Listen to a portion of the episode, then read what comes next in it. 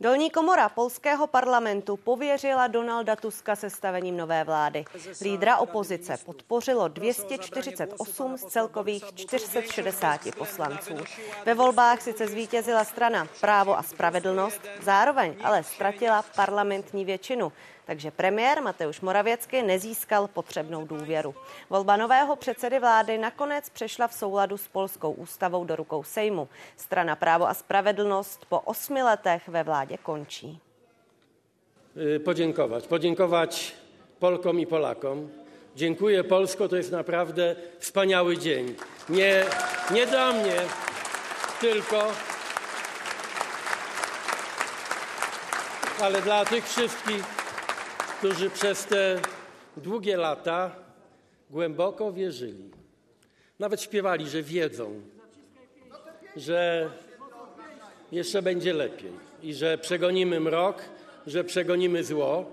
I to się stało. Dzięki Wam. To wyście zrobili. Wy na tej sali, ale przede wszystkim miliony Polek i Polaków. I za to chciałem Wam bardzo, bardzo serdecznie podziękować. Připojili se k nám Marcel Kolaja za Piráty, europoslanec a první místo předseda strany. Dobrý večer vám přeju. Dobrý večer ze Štrasburku. No a připojil se k nám taky Vít Hloušek, politolog a proděkan katedry mezinárodních vztahů a evropských studií z Masarykovy univerzity FSS. Dobrý večer. Dobrý večer z Brna.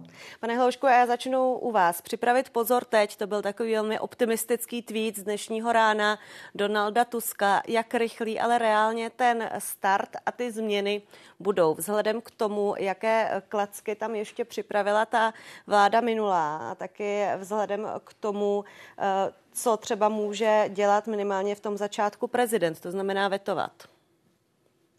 Start bude rychlý, protože reformy jsou připraveny, ale máte pravdu, eh, že start neznamená, že brzy doběhnou do cíle, protože jsou tady dvě instituce, které určitě to reformní úsilí Tuskovy vlády mohou a pravděpodobně i budou brzdit.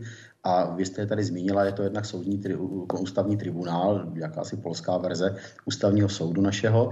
Eh, ten je obsazen eh, ze 100% lidmi blízkými PISu, politicky jmenovanými blízkými PISu. A pak je tady samozřejmě prezident Andřej Duda, který má právo veta, zejména na ty zákony, které by eh, Tuskova vláda potřebovala, to znamená právě třeba reformu soudnictví a jeho veto prostě překonat nemohou, takže určitě tady budeme svědky docela zajímavých politických konfliktů. Nicméně vůle to Polsko posouvat směrem dál, zlepšovat věci, které byly prostě špatně, to tady, ta tady je celkem silná. A tento týden na Evropské radě už bude jako nový premiér zastupovat Polsko? V tomhle smyslu bude ten start rychlý? V tomhle smyslu bude ten stát rychlý, protože prezident Duda přislíbil, že ve středu ráno tu vládu jmenuje a to znamená, že ona může vlastně odletět na summit do Bruselu. Eh, to byl konec konců i cíl a plán eh, Donalda Tuska. Pane europoslanče, mezi Polskem a Evropskou komisí vznikl jistý blok právě během vlády PISu, tak bude to velká změna? Tak bude to dozajista eh, obrovská změna, protože ta předchozí vláda eh, vedená právě stranou eh, právo a spravedlnost, tak hodně pracovala na tom, aby v Polsku byl likvidován právní stát, aby tam soudy nebyly dostatečně nezávislé. Vlastně tam docházelo i k likvidaci eh, nezávislých médií a eh, speciálně právě kvůli eh, tomu nedodržování zásad právního státu, kvůli tomu, že soudy nebyly dostatečně nezávislé, tak byl ten důvod, proč Evropská komise doteďka zadržuje peníze pro Polsko. Jedná se vlastně o 5,1 desetina miliardy euro, eh, z, eh, který se týká Národního plánu obnovy, 34,5 miliardy dalších půjček a 25,3 miliard v dotacích. Jsou to všechno částky v eurech.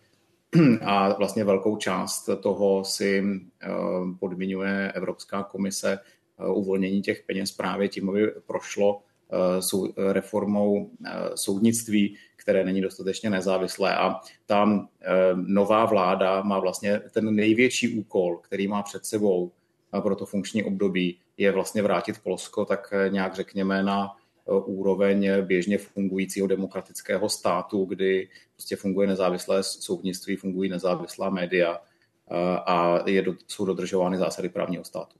V této věci ale už nějaké kroky začal dělat Mateuš Moravěcký. Tak jak vnímáte tenhle pokus? To nebyl upřímný pokus? Tak on ve skutečnosti ty, jak jsem, jak jsem řekl, ty peníze by nebyly uvolněny, pokud by nebyly naplněny podmínky. Takže řekněme, že ta předchozí vláda byla donucena k tomu nějaké kroky udělat, ale eh, současně vlastně ústavní eh, soud, který dlouho zdržoval eh, rozsudek ehm, nebo nález v té oblasti, jestli třeba ta novela zákona o nejvyšším soudu je teda ústavní nebo neústavní, tak schodu okolností dneska označil právě tuhle novelu zákona za neústavní. Můžeme samozřejmě spekulovat jenom o tom, co by se dělo eh, v případě, kdyby eh, teoreticky se eh, ujala vlády vlastně ta předchozí vláda, to znamená pod, pod stranou právo a spravedlnost. Což ale bylo zjevné, že ta čísla na to nevycházejí, ale prostě ta koincidence časová je tam velmi podezřelá. Myslím si, že to jenom skutečně živí to, to, to podezření z toho, že soudnictví skutečně není, není v Polsku nezávislé. Ústavní soud je, pane Hloušku, ovlivněn v Polsku pisem. Teď tedy uvidíme, jak rychle to bude, ale očekávají se nějaké změny, co se týká justice, co se týká ústavního soudu. Není to vlastně k zamyšlení takhle přemýšlet? Nechceme, aby ten ústavní soud byl nezávislý, aby ho neovlivňovalo to, jaká je zrovna politická konstelace, nebo je naivní takhle přemýšlet v případě Polska?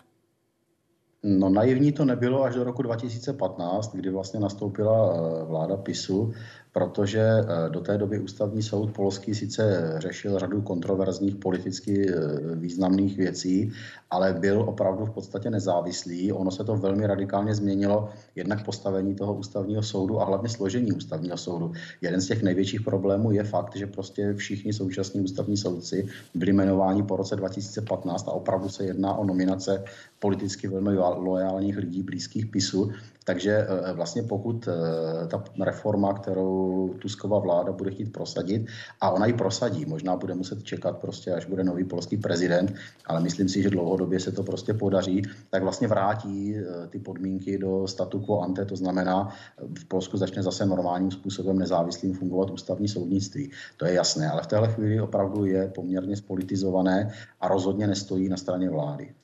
A co změny v kulturní sféře, v sociální sféře, co změny, které se týkají potratů nebo LGBT plus lidí máme tam očekávat nějaké zásadní reformy, nebo to eh, v, řekněme, konzervativním Polsku takhle rychle možné není?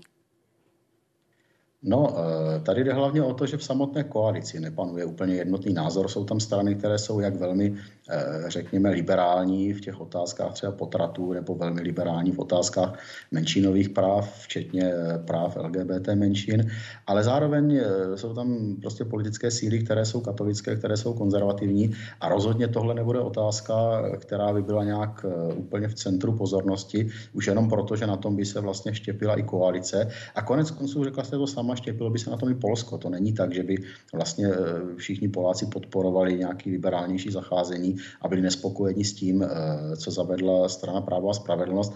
Co lze eh, předpokládat je, že už se nebude nic přitvrzovat, ono teda není úplně upřímně řečeno moc ani kam přitvrzovat, že se možná opatrně budou některé věci měnit, ale rozhodně tohle nebude tak dominantní. Když se podíváme na tu dohodu, kterou uzavřeli eh, ty mm, současné koaliční strany ještě předtím, než se vyzkoušel ten pokus z Moravěckého vládou, tak je v ní spousta věcí. Je tam několikrát zmiňováno potřeba odpolitizovat veřejnoprávní televizi, odpolitizovat veřejnou zprávu, odpolitizovat akademické e, instituce, ale upřímně řečeno o tady těch kulturních otázkách tam příliš mnoho není a je to právě proto, že tady nepanuje úplná zhoda.